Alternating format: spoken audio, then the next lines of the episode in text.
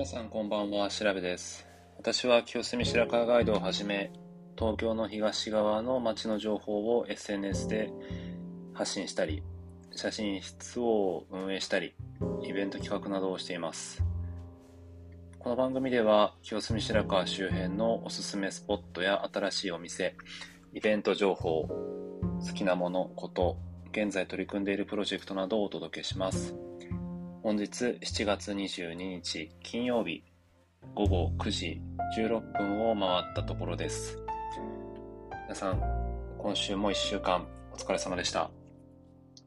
どのような1週間でしたでしょうか？先週末3連休だったので、営業日としては、えー、火、水、木、金と4日間だけだった週ですね。えー、雨が、まあ、天気が不安定と言いますか、雨が降ったり、えー、暑かったりと、なかなか安定しない日が続きますが、コロナも、えー、増えてきてですね、えー、私の勤め先の会社の、えー、部のメンバーが、7月末、8月中旬ぐらいに退職をするんですが、まあ、その送別会をやろうっていう話もしていたんですけれども、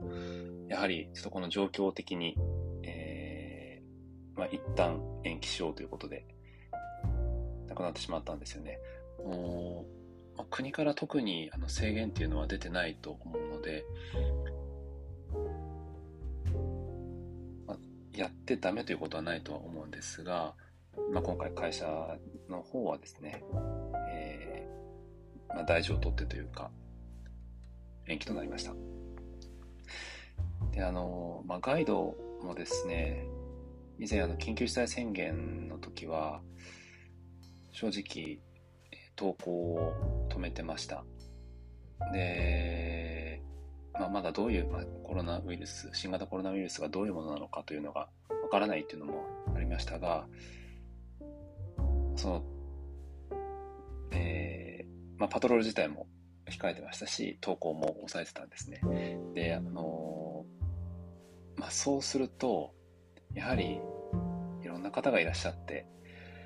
えー、こういう時こそ、こう、まあ、テイクアウトしてるお店を紹介するべきだという、えー、DM、ダイレクトメッセージをくださったり、えー、方や、まあ、こんな状況で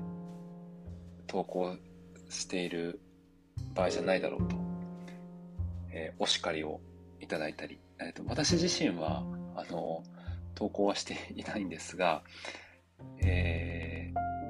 ー、Facebook の方にですね Facebook グループというのがあって、まあ、これは Facebook のアカウントを持っている人があの、まあ、自由に書き込みができるような仕組みがあってで、私はあの、清澄白河いいねグループというのを作っているんですけれど、まあ、そちらには、あの、特に、緊急事態宣言だろうが何だろうが、投稿制限はしてなかったんですね。まあ、このグループって、私自身は特に何も書かず、まあ、場を提供しているだけなんですが、ま、住人の方とか街が好きな方が、まあ、あのこのお店行ってきましたとか、この新しいお店で食べてきてすごい美味しかったですとか、今、なんかこの公園の花が綺麗ですとか、まあ、それぞれ投稿してくださるんですよ。で、まあ、そ、それに対して、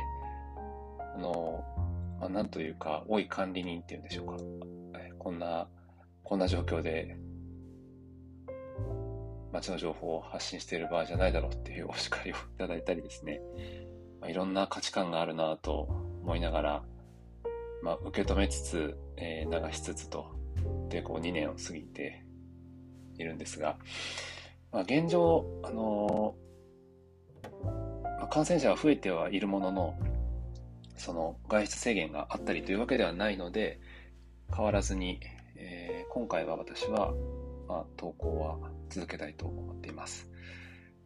そしてあのグループの話をしたので、まあ、一つお伝えすると、その清澄白河いいね、えー、門前仲町いいね、えー、森下いいねというグループを私は今作っているんですが、もうあの、そのグループ作って4、5年、まあ5年ですね、2017年ぐらいに作ったので5年ぐらい経つんですけれども、なんと、えー、先ほど確認したところ、清澄白河いいねグループのメンバーが4999人だったんですね。いや、この放送までに5000になったら、盛大に、まあ、自分で祝おうと思ってたんですが、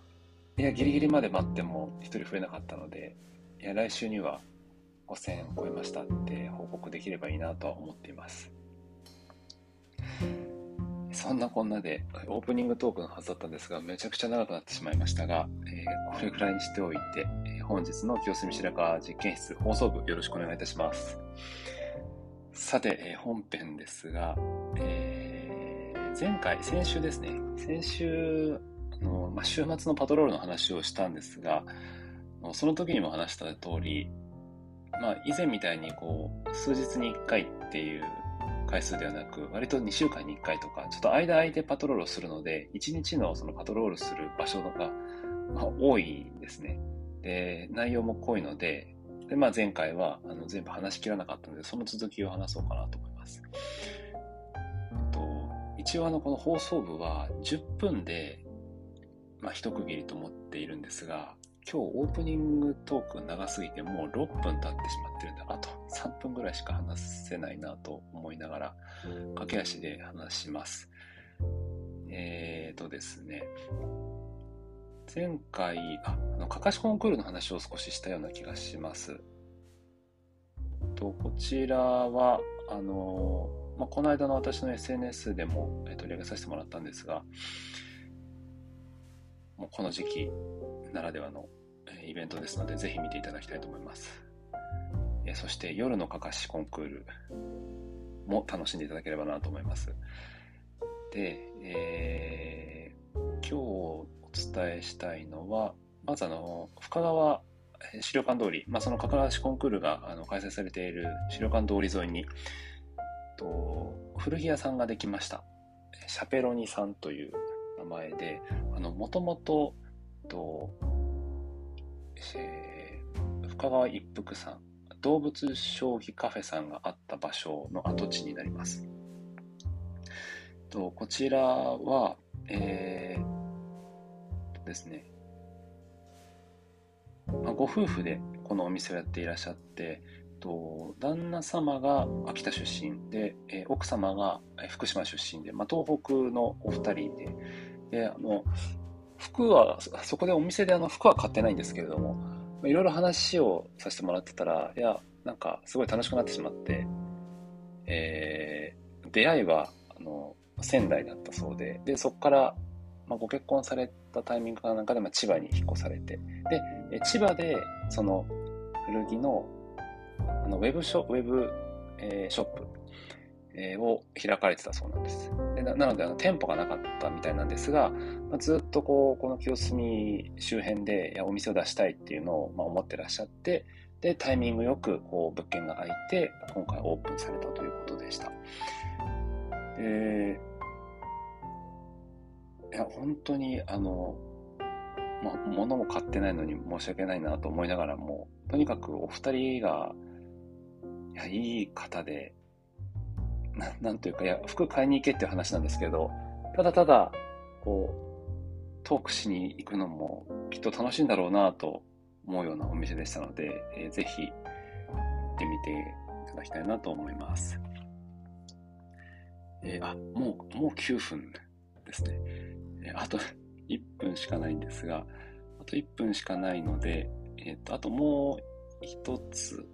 気になったところですね。えっと、ここは、あの、まだオープンはしていません。えー、今年の9月オープン予定なんですが、えー、菊川です。と、まあ、菊川はあの森下ガイドの範囲なんですけど、えー、菊川、菊川駅前に映画館が、え、できるそうです。カフェ併設の映画館ということで、いや、とうとう、清澄に映画館、まあ、いろいろカフェ、えー、だったり、えーまあ、コーヒー屋さん、まあえー、ギャラリー、えー、ブリワリーなどなど、様々な種類のお店ができてきましたが、とうとう映画館がきるんですね。ストレンジャーさんという名前なんですが、ちょうどあのクラウドファンディングもあの実施されていて、そのお金をまたそのオープンの、え、ま、工事代だったりとかに使われると思うんですが、また注目される場所になるんじゃないでしょうか。えー、あとまあ2ヶ月後ぐらいでしょうか。楽しみにしています。ということでですね、え今日はオープニングトークの方が長くなってしまって本編めちゃくちゃ短いんですけれども、えー、これくらいにしたいと思います。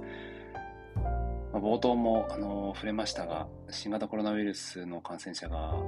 ま激増しております。えー、感染症対策は施して体調を管理しつつ、えー、乗り越えましょう。そして、え、まあ、気分転換に散歩